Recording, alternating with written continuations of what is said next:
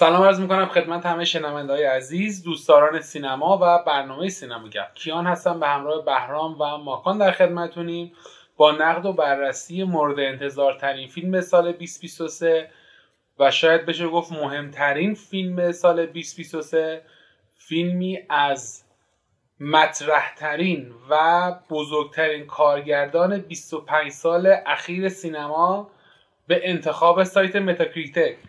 که در یک نظرسنجی بسیار هیجانی و حساس و و فوق العاده جنجالی در انتها آقای کریستوفر نولان به عنوان مهمترین کارگردان 25 سال گذشته یعنی کارگردانی که در 25 سال گذشته شروع به کار کرده در کل سینمای دنیا انتخاب شد. فینال این برنامه بین ایشون و آقای دنی ویلنوو بود و در انتها البته آقای نولان موفق شد این مقام رو به دست بیاره. بنابراین می‌تونیم از همین جهت هم ببینیم که کارگردان کارگردان مهمیه. سوژه بسیار سوژه مهم و چالش برانگیزی بود. از همان روزی که اعلام شد داره این فیلم رو می‌سازه این سوژه بحث برانگیز شد. در موردش شروع شد به صحبت کردن حرف و در موردش زیاد شد. تا الانی که فیلم پخش شده ما به کیفیت خوش دسترسی پیدا کردیم. البته احتمالا ماکان نسخه آیمکس هفتادش رو دیده. حالا دوست دارم در این موردم صحبت بکنه و دیگه بعدش هم میریم سر وقت خود فیلم. تو قسمت اول می‌خوام برنامه رو با بهرام شروع بکنیم و این سوال ازش می‌پرسم که بهرام اصلا چه موضوعیتی داشته که نولان سراغ این کاراکتر رفته؟ و این کاراکتر از نظر تاریخی چه جایگاهی داشته که باعث شده یکی از مهمترین کارگردانهای قرن جدید به سراغ ساخت فیلمی زندگی نامی بر اساس زندگی ایشون بره. و موازی این فیلم شبکه یونیورسال یک مستند خیلی پرپر و پیمونم آماده کرده بود که اونم نشستم دیدم اونم مستند جالبی بود که در واقع نکاتی که تو فیلم مطرح نشده و حتی نکاتی که فیلم با الهام از اون ساخته شده رو خیلی مبسوط توش توضیح میده. در خدمتی مرام سلام به شنوندگان عزیز و دوستان عزیزم. در اینجا خب ببینید از دستاوردهای علمی اون دستاوردی که در عمل مثلا الان جیمز وب عکسهایی از اعماق کیهان می‌گیره قبلش هابل این کارو می‌کرد. دیگه پیشرفت در این چیزهایی که ممکنه ما داشته باشیم اینها بوده که بتونن از یک سیاهچاله عکس بگیرن. دستاورده علمی حالا دستاورده علمی فضای مجازی که خب اطلاعات رو می‌تونه پخش بکنه در دنیا اینا دستاورده بسیار بزرگی هست ولی در عمل در عمل و اون چیزی که در دست انسانه هیچ چیزی از دستیابی به انرژی هسته ای نیست. این جمله که از گاویتا میگه که من نابودگر دنیا هست دنیا ها هستم بیراه نیست. خب این ایشون دو تا یا سه تا بمب اتم رو به دست خودش ساخته بود اوپنهایمر. ولی در عمل الان من یادم جایی خوندم حدود ندارم کجا. ولی در عمل الان بشر انقدر کلاهک هسته داره که می‌تونه کل حیات در کره زمین رو نه برای یک بار برای چند بار نابود بکنه. این خیلی بیشتر از در عمل دارم میگم و ممکن دستاورد علمی از علمی از صرف علمی خیلی بزرگی ما داشته باشیم. ولی در عمل هیچ چیزی بزرگتر از این نیست که بشر توانایی اینو داره که حیات در کره زمین رو چندین بار نابود کنه. خب بالاخره از بزرگترین کارگردان قرن 21 برمیاد که یک موضوع به این مهمی رو بسازه و چیز قابل انتظاری بود که نولان سراغ اوپنهایمر بره. اوپنهایمر چرا بزرگه؟ خب یک نمایشنامه هست که اگه اشتباه نکنم پیپ هارت نوشته به نام ماجرای اوپنهایمر.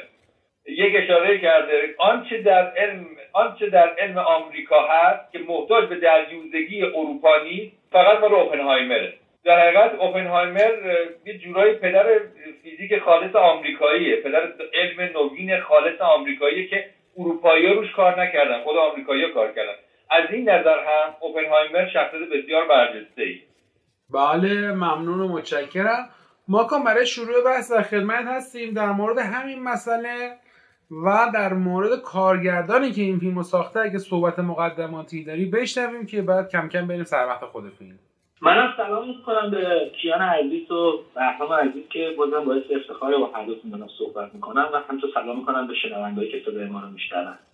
من می‌خوام اینجوری بحثم رو شروع بکنم که دیدن فیلم اوپنهایمر یه مقدار برای ما سختی رو از این بابت شروع کرد که نزدیک به یک سال بود که این فیلم تبلیغات مستمر داشت در کنار فیلم باربی و حتی بعدا که فیلم هر دو این دو تا فیلم اکران شدن طرفدارای فیلم های طرفدارای نولان اومدن اعتراض کردن که تعداد سالونایی که به ما دادیم کمتر از سالن‌های باربی بوده و یکی از درگیریایی بود که تو حاشیه این فیلم برگزار شد. و حالا خب شعارهایی که درست کردن برای فیلم بهترین فیلم قرن بهترین فیلم سال که خب یه خورده دیگه اینا پارامترهایی بود که آدم باید اینا رو میذاشت کنار و بعد این بمباران اطلاعاتی رو میذاشت کنار و بعد می‌رفت فیلمو می‌دید بعد خب فیلمو من رو پرده IMAX دیدم. بسیار بسیار اتفاق درستی هم و البته من می‌تونم بگم خیلی آدم های از من ارجحتر و بهتر هستن که می‌تونن در مورد این IMAX حرف بزنن و بگن تجربه عجیبیه دیدن فیلم روی پرده IMAX. اصلا چه دلایلی داره همچین اتفاقی باشه؟ و اتفاقا آقای کریستوفر نولان چه فارغ از اینکه فیلم هاشو دوست داشته باشین چه دوست نداشته باشین سینما رو برای سینما کار می‌کنه یعنی کاملا فیلم های نولان روی سینما روی پرده سینما معنی پیدا می‌کنه. با احترام به تمام می‌دونم توی ایران همچین متاسفانه همچین قابلیتی وجود نداره برای دوستان سینما ولی واقعا فیلم های نولان جیمز کامرون حتی این فیلم میشن ایمپاسیبل جدید که اکران شد اینا واقعا برای سینما اکران میشن. یعنی اینا واقعا فیلم سینمایی هستن. اما نکته که اینجا وجود داره اینه که فیلم اوپنهایمر برای اولین بار نولان رو می‌بره به یک سمتی که سراغ یک داستان واقعی بره. ما دیگه از اون برداشتای شخصی فکتای فیزیک نظریه پردازی نظریه که نمیشه گفت ولی مثلا اون چیزهایی که از فکت و این چیزها میومد فیلم سازی می‌کرد فاصله گرفته. برای اولین بار تقریبا نولان می‌تونم بگم وقتی رفته سراغ یک موضوع واقعی خب به واقع رفته سراغش. مثل داستان دانکرک پایان رو عوض نکرده پایان رو. یه دستکاری تاریخی نکرده به اون شکل. و خب دو تا مرجع داشته واسه این کاری که همون کتاب معروف روبوتای امریکایی که رابرت پاترسون توی مهمونی بهش کادو داده بوده و مجذوبش میشه و از همون موقع تصمیم می‌گیره که این فیلم رو بسازه و قرار بوده اونم توی فیلم بازی کنه در یک نقشی که متاسفانه به خاطر کارهایی که براش فیلم های دیگه داشته تداخل زمانی پیدا می‌کنه. و بعد همین دقیقا همین رو نمایشنامه که آقای بهرام عزیز بهش اشاره کرد نمایشنامه هایمرکیت هارت که به ترجمه زیبای آقای نجاح دریابندری قضیه اوپنهایمر ترجمه شد و البته سریالی که تو دهه 80 بی بی سی ساخت در مورد آقای اوپنهایمر به اسم همین اوپنهایمر یه سریال هفت اپیزودیه که بسیار دقیق به این موضوع پرداخته بسیار دقیق به موضوع دادگاهاش پرداخته. اینا همه محوریت ذهنی آقای نولان بوده که بره سراغ این فیلم. و برای اولین بار ما داریم با یک داستانی روبرو میشیم که بر اساس اسم یک انسانه و می‌دونیم وقتی که اسم یک فرد میاد روی یک فیلم گذاشته میشه فردیت اون فرد هم مهم میشه. و اینو خیلی خوب تونسته توی فیلمش جا بده. و من فکر می‌کنم بعد از اون افتضاحی که سر فیلم تنت به وجود اومد این فیلم نجات دهنده دوباره این بلان بود. برگردش برگردون داشت به سینما و فیلم خوبی رو تونست تحویل بده. فارغ از این تبلیغایی که داره میشه. هنوز وقتی که اوپنهایمر اون شعارا براش بود بهترین فیلم قرن و بهترین فیلم سال فیلم مارتین اسکورسیزی هنوز اکران نشده بود. فیلم فینچر هنوز اکران نشده. قرار بود فیلم Dune قسمت دومش اکران بشه که خب به دلایل اعتصابم و چیزا برداشته شد. نمیشه اینجوری در مورد فیلم تصمیم گرفت. اما اگه بیایم تو کارنامه خود نولان بخوایم بررسی بکنیم بله. ما فیلم خوبی رو بعد از فیلم Tenet دیدیم و خوشحال کننده است یه کارگردانی که با فیلم هایی مثل Following مثل Memento که به هنوز Memento بهترین فیلم آقای نولان هستش با اختلاف. تونست یک فیلمی رو بسازه که بسیار قابل بحث باشه و از, ما خودمون رو بتونیم از اون تبلیغات فاصله بهش بدیم که بتونیم با خود اثر روبرو بشیم. ممنونم اگه من خیلی حرف ندارم؟ نه ممنون. مثل همیشه استفاده کردیم. خب من اطلاعات فیلم رو بگم. بریم برای خود فیلم فکر کنم توی قسمت دوم حرف زیاد داریم که بزنیم. فیلم درجه R داره جز معدود بارای هستش که من Insomnia رو یادمه. نولان با درجه R ساختار فیلم های دیگه شو تا جایی حافظم یاری می‌کنه. همه PG 13 بودن. یعنی در واقع میشه گفت دومین کار نولان هستش. با درجه بزرگسال اکران شده. که در این مورد حتما باید صحبت کنیم. سه ساعت زمان اکران رسمی فیلم هستش. در مورد اینم باید صحبت بکنیم. حالا من این واژه منم شنیده بودم بهترین فیلم قرن اینا. خود گنده‌گوییه دیگه حقیقتا. فیلم خوبیه. این در نهایت میشه بشه فیلم خوبیه. متای 88 رو داره که نشون میده منتقدین خیلی نظر مثبتی بهش دارن. فکر می‌کنم که این فیلم و فیلم جدید آقای اسکورسیزی بیشترین کاندیدی های امسال تو اسکار رو این دوتا فیلم بین خودشون تقسیم بکنم من اینجوری فکر می‌کنم. حالا بیاد بریم جلو ببینیم چی میشه.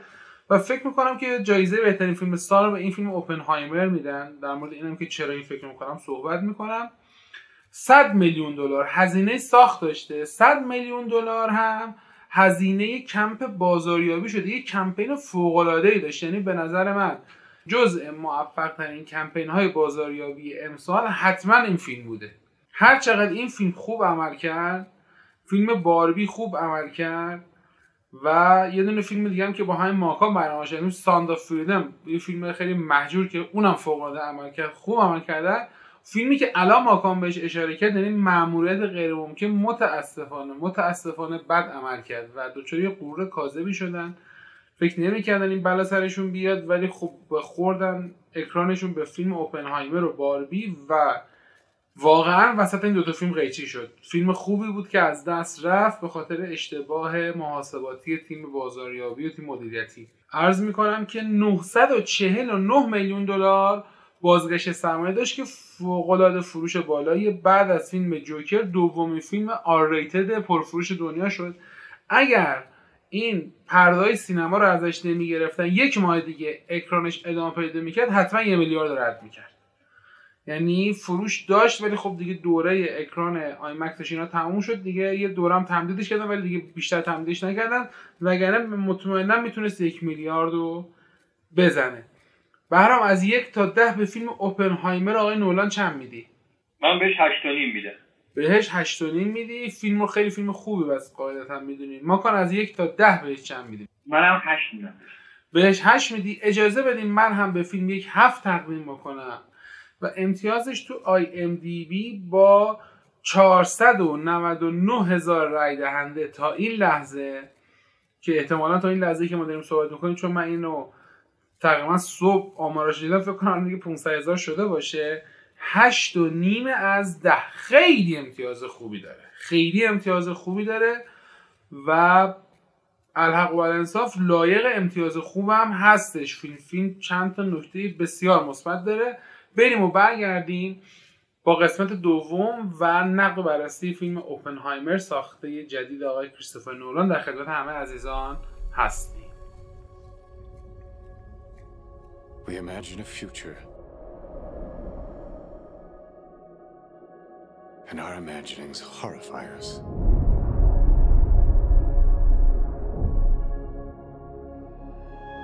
They won't fear it. Until they understand it.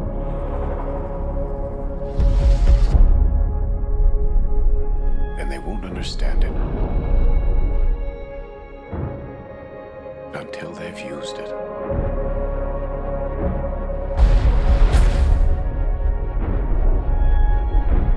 Theory will take you only so far.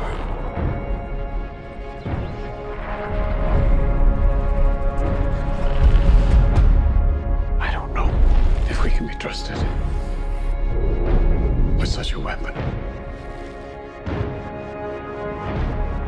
But we have no choice.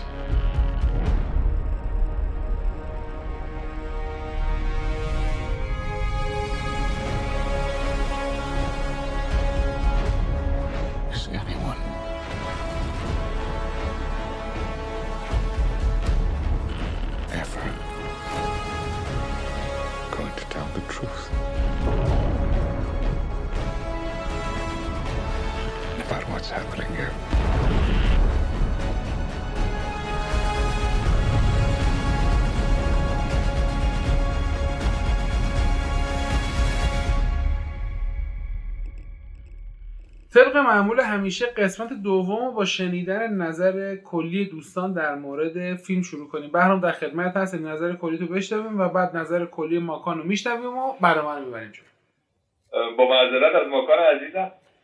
والا نظر کلی خوب من از فیلم خیلی خوشم اومد. اگر بهش هشت امتیاز دادم به خاطر اینکه دونکرک رو از این بهتر می‌دونستم. حالا مومنتو که ماکان اشاره کرد خیلی سال دیدم دقیقا خیلی شفاف تو ذهنم نیست. ولی خب من دونکرک رو خیلی دوست داشتم به اون بکنم نهانیم دادم. به خاطر همین به این فیلم در مقایسه با اون شاید یه ذره کار بیانصافی باشه هشت میده خب میگم خیلی خوشم آمد از بازی از ذهنم فرید اسم بازیگر نقش اول چیه کلیان مورفی.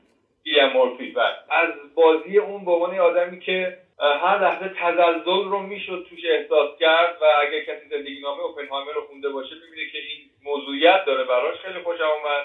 خب چالش مهم فیلم به نظر من یه چیزی من بگم حالا اینجا بگم. دیگه حالا بگفتید من بگم نظر کلمه بگم اینو بگم.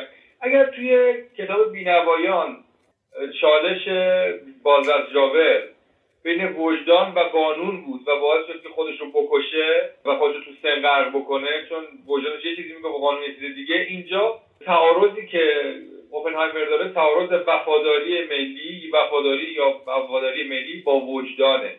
البته هم در فیلم نشون داده شده و هم در واقع همین بوده. این تعارض برای اوپنهایمر اونقدر زیاد نبوده که مثل باز از جاور خودش رو در عوض باز از جاور که خب حالا شخصیت فرضیه ولی فرض کنیم که یک همچین تعارضی وجود داشته باشه این تعارض تعارض عجیب غریبی نیست. انقدری نبود که خودش رو غرق بکنه ولی انقدر بوده که همیشه دست گریبان وجدان خودش باشه و تا آخر عمرش نتونه با خودش کنار بیاد.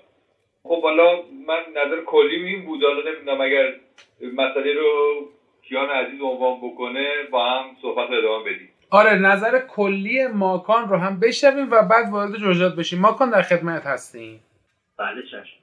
اما مخلصم آقا برنامه حرفا چیه؟ شما تاج سری والا من نکته که می‌تونم در مورد فیلم بیشتر بکنم در موردش حرف بزنم. ببینید همونطور که برنامه عزیز اشاره کرد فیلم یک بخشی از فیلم میره به این سمت که اگر شما با داشتن اخلاقیات پایبند بودن به اخلاقیات و داشتن حالا همچین توانایی در علم در یک به زنگاهی قرار بگیرید در یک مرزی قرار بگیرید که بخواید بین خیانت به وطن و اینکه وفاداری به وطن بخواید یکی رو انتخاب بکنید کدوم رو انتخاب می‌کنید و آیا این وفاداری به وطن آیا وفاداری به سیاست های کشورتون هم هست؟ و اگر شما مخالفت بکنید آیا خیانت به حساب میاد یا خیر؟ فیلم رو به چالش بسیار عظیمی رو برای بشر امروزی داره جلو می‌بره. یعنی فیلم در حقیقت با توجه به این رفت و برگشتهایی که توی زمان داره می‌کنه از این بازیهایی که خود نولان خیلی دوست داره و اصلا از امضاهای فیلمهاش هست سفر در زمان کردن رو خیلی دوست داره. داره مدام روی این قضیه مانور میده و با تغییر گرین توی چهره کلیان مورفی که از اون بازیگرای محبوب نولان هم هست. چون تو خیلی از آثار نولان بازی کرده تو سگانهای بتمنش تو اینسپشن خیلی از فیلم بازی کرده. اینجا هم همین قضیه داره اتفاق میفته که به خوبی از این گرین آقای کلیان مورفی استفاده کرده در راستای این سفرهایی که داره انجام میده این چهره استخونی شده کلیان مورفی. منتها نکته که اینجا وجود داره یک بحث دیگه ای هم داره در موازات این قضیه ولی یه مقدار کمرنگ که به نظر من اینجا یه خود فیلم رو این داره می‌تونه چالش برانگیز بکنه از این دید که یه خود کم بود این قضیه توش. اینکه وقتی شما به پروموته اشاره می‌کنی اصلا اسم کتابی که بر اساس اون فیلم ساخته شده پروموته امریکایی ما می‌دونیم خدایی بوده که آتش رو به انسان داده و باعث خوب به وجود اومدن یه تعارضات شده توی خدایان جنگ میشه و اونو محکومش می‌کنه و و اینجا نکته که اتفاق میفته یک اشاراتی هست که آیا امریکا اگر این بمب اتم رو توی ژاپن نمیانداخت جنگ تمام می‌شد یا نمی‌شد؟ چون واقعا ژاپن گفته یعنی حالا آقای عامل توی کشتی حریف بدبدن بود چغر بود. این راحتی ها فتح نمی‌شد.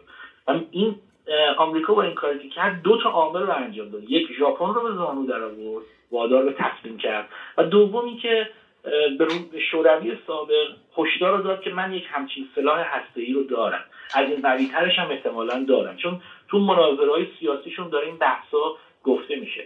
اما این نکته که آیا این رفتار رفتار کاملا انسانی بوده و درست بوده و یا این موضوع که امریکا میگه جنگ رو ما تموم کردیم به این شکل آیا انسانی بوده و درست بوده؟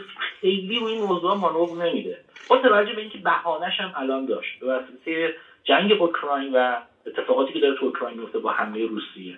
من فکر می‌کنم این قضیهش یه خورده منو مثلا یه مقدار شاید من دارم خیلی دارم گیر میدم و به خاطر اینکه حساسیت داریم روی نولان یا همچین اتفاقی میفته. اما به واسطه همه این حرفا که بذاریم کنار بله فیلم بسیار فیلم تاثیرگذاریه یکی از مهمترین فیلم های قرن 21 قطعا می‌تونه باشه. متشکرم ممنونم. منم نظر خودم خیلی کوتاه بگم و بریم سر وقت جزئیات. در تقریبا ما هر دو تا عزیزی که تو برنامه هستم و صحبت کردم موافقم من نکته که می‌خوام بگم اینه که فیلم فیلم الکنی از نظر من. وقتی شما می‌خوای یک موضوع به این مهمی رو بررسی بکنی باید این موضوع رو زو ابعادین ببینی. آقای نولان اینجا ایرادی که من می‌خوام بهش بگیرم اینه که این فیلم موضوع رو زو ابعادین ندیده. یعنی چی؟ ببین الان جفتتون اشاره کردیم به اون قضیه این که آقا این آدم بالاخره یه دیالوگ معروفی هم داره که تو واقعیت هم این دیالوگ گفته. به رئیس جمهور آمریکا گفته بعد از اینکه با منفجر میشه و این میره پیش رئیس جمهور که با هم دیدار کنن این تحت فشار عصبی که بوده دستشو می‌گیره جلوش و تو فیلم دیالوگ هست اصلا این سکانس. و میگه آقای رئیس جمهور دست من به خون آلوده است. یعنی این یه مسئله اخلاقی تو ذهنش داشته سر این کاری که کرده. حالا چه اتفاقی میفته تو فیلم هم می‌بینیم بگذاریم ولی می‌خوام بگم این مسئله که انقدر مسئله مهمیه تو فیلم بهش خوب پرداخته نشده. یعنی چالش فیلم چالش درونی آقای اوپنهایمر نیست. شما وقتی که میای این مسئله به این مهمی رو نمایش میدی توی فیلم شهود عینی پیدا نمی‌کنه. یعنی شما توی این فیلم اون چالش اصلی که می‌بینی چالش ساخت بمبه چالش بیرونیه چالش علمیه. نه چالش درونی کاراکتر اوپنهایمر. فقط به این چالش درونی اشاراتی میشه. وارد نمیشیم. یعنی ما هیچ جا اینو درگیر با خودش و وجدانش نمی‌بینیم تو فیلم. حالا بله همه نشستن گفتن آقا بله این نوع نگاهش اینو داره انتخاب نه ببین ما رو کد داریم دیگه. این که من برای خودم بشینم قصه پردازی کنم جواب نیست. نکته دوم و نکته مهمتر وقتی شما داری در مورد یه همچی کاراکتری مهمی و کاری که داره انجام میده فیلم می‌سازی تو باید به من نشون بدی که نتیجه عملی اون کار چیه. کارگردان بالعمد به من نشون نمیده. آقا قضیه بمب زدن نشون نمیده. اینکه حدود 250 300 هزار نفر آدم سر این بمب باشه وضع فجیحی کشته میشن اصلا نشون نمیده. فقط میگه. اصلا از این رد میشه. با اینکه اصلا کل داستان فیلم سر این بمب است. خب تو اگه داری کاراکتر رو بخوای به من نشون بدی باید نشون بدی که نتیجه عمل چی میشه. یعنی اینجاست که من بعد کلامو وردارم جلوی آقای کوبریک و بگم تنها کسی که تو تاریخ این هالیوود جلوی هالیوود واستاد جلوی آمریکا واستاد و نشون داد بهش که تو کی هستی کوبریک بود که تو فیلم دکتر استرنجلاف اون سکانس جاودانه رو گذاشت. که یک کابوی دیوانه سوار بمب اتمی میشه و پرتش می‌کنن پایین و وقتی داره میره پایین انگار سوار اسب داره شیعه می‌کشه. یعنی داره نشون میده که میگه آقایی که تو داری بمب میندازی تو یک کاوه گاوجرونی هستی که نه حالیته هم مجنونی هم حالیت نیست. تو یه سکانس اینو نشون میده. ولی این آقا با تمام ادعایی که داره خیلی یواش از بغل تمام این داستان رد میشه. چرا نشون نمیده؟ به خاطر اینکه فیلم تو آمریکا داره ساخته میشه جره آمریکا آمریکایا وجدانشون جریه دار میشه. سیاستمداران آمریکایی دوست ندارن به این موضوع اشاره بکنن. بله دیگه همه اینا مطرحه. بس ما اینجا باید پونته منفی به فیلم بدیم. این فیلمی که همچی ادعاهایی می‌کنه نمی‌تونه فقط یه قسمتی که به نفع خودش بگیره و کلا توجیهگر عمل بشه. تو کل فیلم فقط داره توجیه می‌کنه که آقا ما باید این بمب میساختیم. آقا اگه من نمیساختم آلمانیه میساخت. آقا اگه من نمیساختم روسه میساخت. آقا من باید میساختم. این جنگ تمام نمیشه تا من بمب نمی‌زدم. از این حرفای توجیهی که همه قدرت ها برای ظلم کردن به بقیه استفاده می‌کنن. این فیلم هم همین کارو می‌کنه. خب بچه وارد جزئیات بشیم. برام یه چیزی که توی این فیلم منو اذیت کرد حالا غیر از اینکه چیزی که گفتم مسئله زمان فیلمه. ببین فیلم سه قسمت مشخص داره. نیم ساعت ابتدایی داره که کاراکتر اوپنهایمر رو می‌خواد به ما از نظر شخصی نشون بده. یعنی یه مقدار کاراکتر برامو پررنگ کنه. یه میانه دو ساعته داریم که داستان اصلی فیلم توش جریان داره و یه نیم ساعت پایانی داریم که به نظرم ریتم آخر فیلم که بسیار زیاده یعنی کنده و خیلی سکانس های زاید داره نیم ساعت پایانی. نیم ساعت اولی هم تو ده دقیقه می‌شد جمع بشه.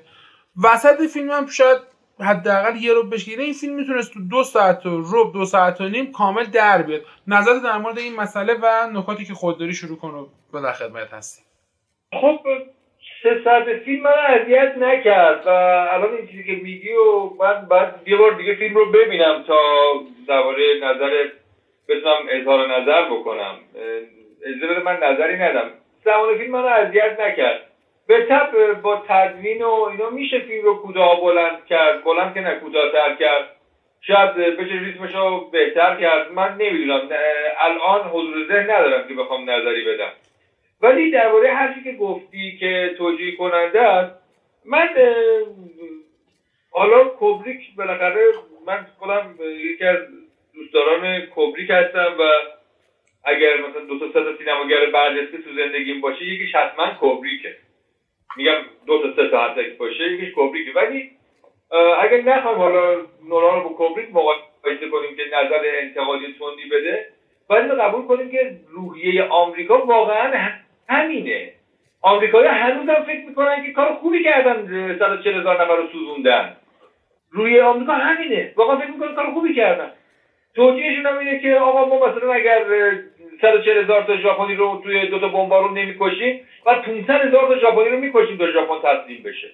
خب توجیه به نظر من احمقانه هم هست. اینکه تو 500 هزار تا سرباز رو بکشی توی جنگ و جنگی که میلیون ها نفر حالا کشته شدن تا اینجاش. خیلی فرق داره که 140 هزار نفر مردم غیر نظامی رو بکشید البته تو پرانتز بگم قبل از این بمبارون یک بارم توکیو رو بمبارون کردم با بمب‌های آتشزا که جنایت بسیار بزرگتری از این بمباران اتمی بود. چون بمباران اتمی نه بمباران اتمی نبود. کسی یاد تکیه نمی‌کنه. مثل اون شب 100 هزار نفر تو توکیو کشته شدن. حالا اینجا اگر بخوایم نورا رو در قامت یک منتقد سیاست های آمریکا بررسی کنیم حق با کیانه؟ که خیلی محافظه کارانه از بغلش رد شده و هیچی نمیگه. ولی اگه بخوایم صرفا بیان کننده آن چیزی که در آمریکا اتفاق افتاده نگاهش بکنیم حتی خود اوپنهایمر هم همونجوری که تو فیلم میگه آنچنان وجدان دردی نگرفت که بره خودش رو بکشه. کسی که باعث مرگ خودش رو باعث مرگ چهل هزار تا آدم بیگناه می‌دونه باید بره خودش رو بکشه. اوپنهایمر هم همچین کاری نکرده. حالا یه مقداری وجدانش ناراحت شده دیگه. بیشتر از اون یه مقداری نبوده. به این واقعیت آمریکا. یه چیزی هم درباره اجازه بدین من زیاد دارم صحبت می‌کنم. ببخشید. ولی یه کوتاه درباره حرف ماکان عزیز بگم که آیا خیانت به وطن خیانت به خیانت به دولت خیانت به وطن هست یا نه؟ خب دو تا مسئله هست یکی اینکه از زمان هگل به بعد اون دولتی که هگل مد نظر تشکیل شده آدم ها آزادن ولی این آدم ها تعریف دارن. آدم یعنی انسان یعنی کسی که زیر ملت باشه ملتی که دولت داره. و دموکراسی ها همینو میگن. میگن که دولت ها نماینده ملت ها هستن. کشورهایی که ادعای دموکراسی دارن دولتشون از ملت جدا نمی‌دونن و بله تو کشورها به همین به دستاویز این جمله که این جمله به نظر پوشالیه ولی به دستاویز این جمله کسی که در آمریکا به دولت خیانت کنه به ملت هم خیانت کرده به کشور هم خیانت کرده. یعنی همچین توجیهی داره. با عرض معذرت که یه مدار جمله طولانی ممنونم. ما کان در خدمتت هستیم. نظرات رو در مورد این مسائلی که مطرح شد بشنویم. و دیگه وارد جزئیات بشیم. در مورد ریت فیلم اگه صحبت بکنیم ممنونت میشم. کان با توجه به بار فنی بالایی هم که داری یه مقدار در مورد این قضیه اصرار نولان برای اینکه این فیلم رو 70 میلیمتری فیلم برداری کنم اگه صحبت بکنی خیلی ممنون میشیم بله حتما چشم. ببین کیان عزیز ما وقتی که می‌خوایم در مورد خود سینما حرف بزنیم یعنی داریم در مورد همون اتفاقاتی حرف می‌زنیم که روی پرده باید اتفاق بیفته. کارگردان هایی هستن توی سینما تو قرن بیستم و بیست یکم که همچنان وابسته به این قضیه هستن. کارگردان های یه سمت بازنشستگی رفته مثل آقای مارتین اسکورسیزی یا کارگردان هایی که خب تو میانه هستن مثل کریستوفر نولان مثل کوینتین تارنتینو و یه خورده بزرگتر مثلا مثل جیمز کامرون. که اینا اعتقادشون بر اینه که یک سری تصاویر قابلیت حتی توی بهترین سیستم های video projection و با تلویزیون های مثلا smart چه می‌دونم 80 اینچ و چیزا هم قابل رویت نیست. و این فقط روی سینما اتفاق میفته که این نشأت گرفته از گذشته خودشون هست. یعنی از کارگردانای بزرگی مثلا مثل جان فورد اینو یاد گرفتن که تصویرها و تصویرسازی های پانوراما و نمی‌دونم اینجور چیزا قابلیت اینو میده که تو فقط روی پرده سینما می‌تونی اینا رو ببینی. و هیچ فعلا خانگی همچین قدرتی رو نداره حتی اگر بهترین کیفیت پخش داشته باشه. اما چرا باید این موضوع اصرار کرد؟ حالا جدایی از اینکه این یک فیلم سینماییه و چنین قابلیتی خب باید داشته باشه اما نکته بعدی که مهم هست اینه که یک سری اتفاقات میفته که واقعا این فیلم رو هر چقدر توی خونه با کیفیت خوب ببینی کمتر مشاهدهش می‌کنی. ببین رنگای پس زمینه فیلم جوری تغییر می‌کنن یا بتونم بتونم به قدرت بخوام اگه بخوام اینجوری بگم توانایی نولان تو این قسمت رو بخوام بگم اینکه پس زمینه رنگا رو اگر دقت بکنید تو مواقعی اوپنهایمر رو قرار میده که تشکیل دهنده رنگ های نوترونی هستن. یعنی ذرات نوترونی اتمی وقتی که رصد شدن توسط میکروسکوپ های قوی و بعد شکافته شدن و همون چیزایی که توی فیلم داره صحبت می‌کنه چنین رنگهایی رو می‌سازن. یعنی انگار ما وارد جهان ذهنی آقای اوپنهایمر هستی و این دنیا رو داره این رنگی می‌بینه به این شکل داره می‌بینه. و همین قابلیت به ما اجازه میده که اون بازی های زمانی رو توی بستر رنگ هم انجام بدیم. پس این یک ور رنگه. نکته بعدی سیستم صوتی که نولان تارانتینو جیمز کامرون و مارتین اسکورسیزی به شدت روش اصرار دارن. ما می‌دونیم نولان تا قبل از تنت با یه بزرگمردی مثل هانسیمر کار می‌کرده و جدایی از اینکه موسیقی براش طراحی می‌کرده طراحی چیز هم براش می‌کرده. اتمسفر جو سازی هم براش می‌کرده با موسیقی. یعنی عمق می‌داده به موسیقی براش. با ملودی های شاهکاری که هانسیمر انجام داده. اما توی این دوتا فیلم اخیرش رفته سراغ آهنگساز سوئدی که به همون اندازه براش این جفسازی این فضاسازی ها رو انجام میده. اما دیگه از اون ملودی های شاهکار هانسیمر یه خبری نیست. دیگه از اون ملودی های ماندگار هانسیمر که مثلا توی دانکرک داره قوقا می‌کنه خبری دیگه به اون شکل نمیادش. باند صوتی همچنان همون ریختیه پر از موسیقی اما این موسیقی جایی که جذاب میشه اونجاست که ما متوجه میشیم ملودی های ذهنی اوپنهایمره. چجوری این ملودی ها رو بهش دست پیدا کردن خب تصاویر ویدیویی ازش وجود داره صوت مصاحبه هاش وجود داره و توی اینترنت هم پره. این ملودی ها رو گرفتن تبدیلش کردن به نوت های موسیقی. یه موسیقی ذهنی ازش درست کردن. عمر دادن به موسیقی بهش با جابجایی توی تدوین و میکس و صدا. و این شده جهان ذهنی آقای اوپنهایمر که مدام انگار ما با رنگ و با موسیقی توی جهان ذهنی آقای اوپنهایمر هستیم. پس اینجا قابلیت تصویر 75 میلیمتری فقط به عنوان تصویر نیست بلکه اون کیفیتی که توی سالن های سینمایی از لحاظ باند صوتی هم داره پخش میشه روی مخاطب تاثیرش رو می‌ذاره و مخاطب انگار پرتاب میشه تو اون جهان. کار درستی رو داره آقای نولان انجام میده. یه خود طراحی لباسش طراحی لباسی که انجام داده. حتی تو برخوردش با بزرگمردی مثل آلبرت همشتن. میاد یه طراحی لباسی رو انجام میده که اینا یک جورایی ملموس می‌کنه برای دنیای امروزی. من نمیگم اصلا شبیه دهه پنجاه و دهه چهل و اینا نبوده. نه چرا خیلی طراحی درسته؟ حتی لحجه ها درسته. یعنی بازیگری که مثلا نقش آلبرت انشتین بازی می‌کنه یه بازیگری که بازیگر اسکاتلندیه. تام کمتی اسمش اگه اشتباه نکنم. ولی به شدت داره آلمانی با لحجه آلمانی داره حرف می‌زنه. یا مثلا اون بنی صدی معروف که خودش هم کارگردان و همراه برادرش وقتی ادوارد فیلر رو که داره بازی می‌کنه با لحجه کاملا داره بلوک شرقی مجاری داره حرف می‌زنه.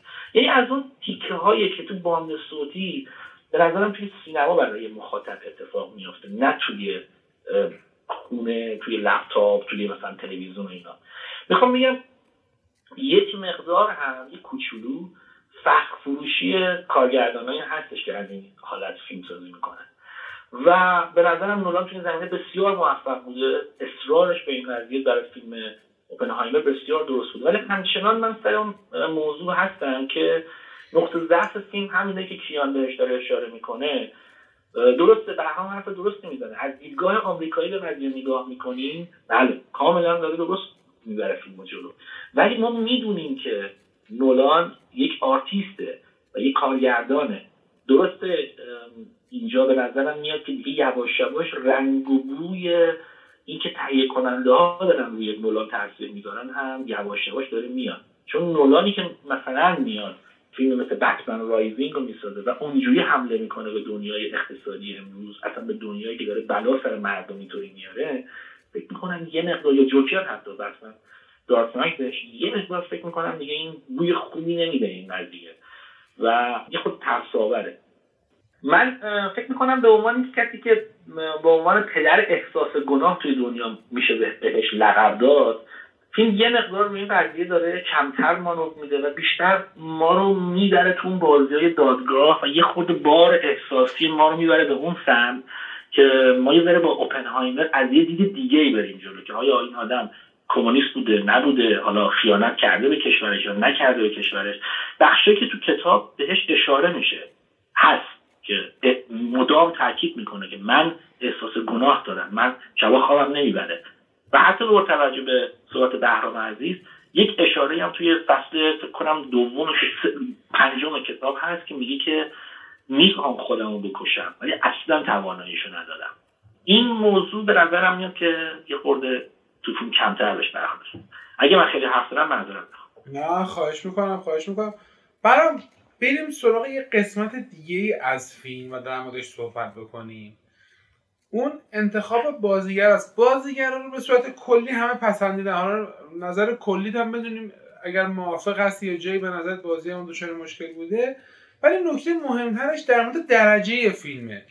ببین نولان من همیشه ازش تعریف می‌کردم. می‌گفتم که یه حسن بزرگی که داره اینه که انقدر زبان گویایی داره انقدر مسلطه که می‌تونه با درجه پی جی 13 هر آنچه که می‌خواد بگه بگه. ولی اینجا درجه فیلمش آره و من خودم خیلی منتظر بودم که ببینم این چی داره که نولان تصمیم داره درجه فیلم رو از پی جی 13 به آر تغییر بده. این کاری که کرده حداقل برای کمپانی Universal فکر می‌کنم 300 400 میلیون آب خورده اینو بگم. اگر این فیلم با درجه PG 13 اکران می‌شد حتما خیلی راحت یه میلیارد می‌زد. ببین کل فیلم دو تا صحنه جنسی داره که این دوتا رو با هم جمع بزنی سه دقیقه نمیشن به خاطر همین دو تا سکانس جنسی درجه فیلم R شد. به نظر تو واقعا ارزش اینو داشت و اون دو تا سکانس انقدر مهم بود که درجه فیلم رو عوض بکنه یا نه؟ ببین نولان از اون دسته فیلمسازایی فکر نمی کنم باشه که بخواد فروش فیلمش رو با صحنه‌های سکسی بالا ببره. چون بعضی فیلمسازا میگن که خیلی خوب اگر من مثلا پایین 18 سال رو حذف کنم صحنه سکسی میارم که پنج برابر مثلا بالای 18 سال بیان فیلمو ببینن. نورون از اون دسته فیلمسازا نیست. اتفاقا اگر اینو نمیپرسیدی شما من خودم می‌خواستم اینو الان مطرح بکنم. ببینید مرگ در سراسر این فیلم داره بیداد می‌کنه. حتی من قیافه خود اوپنهایمر یه جورایی مثل مرده متحرکه تکیده لاغر و آدم فکر می‌کنه که این ممکنه هر آن بمیره. مرگ همه جای فیلم و خب موضوع فیلم هم اینه که داره بمب اتم می‌سازه دیگه. بزرگترین کشنده روزگار رو داره می‌سازه. حالا این یه مقدمه برای اینکه مثلا بیایم نگاه کنیم به فیلمایی که وودی می‌سازه که سکس در کنار مرگ همیشه موضوعیت پیدا می‌کنه. این دوتا رو موازی هم پیش می‌بره. من نمی‌تونم روانکاوانه حرف بزنم بلد نیستم تخصصش ندارم. ولی خب همیشه بین سکس و مرگ یک تناظر یک به یکی وجود داره توی ادبیات توی فلسفه ادبیات فلسفی و فیلمسازی بعضی فیلمسازهای بزرگ. حالا میشه دربارهش بحث کرد که چه تناظری وجود داره.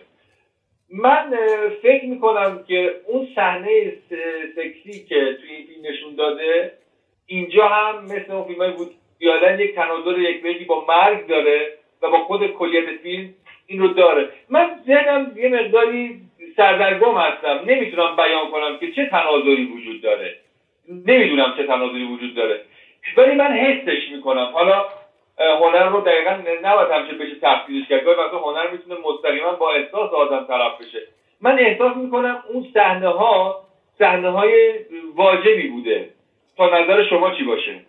بله ممنونم. متشکرم. ما کن در خدمت هستیم نظرت در مورد این مسئله بدونیم در مورد بازی ها اگه نکته داری در خدمت تیم که بشنویم. و پایان بندیت هم داشته باشیم که دیگه بعدش هم پایان بندی بهرام بشنویم و برنامه رو تموم بکنیم.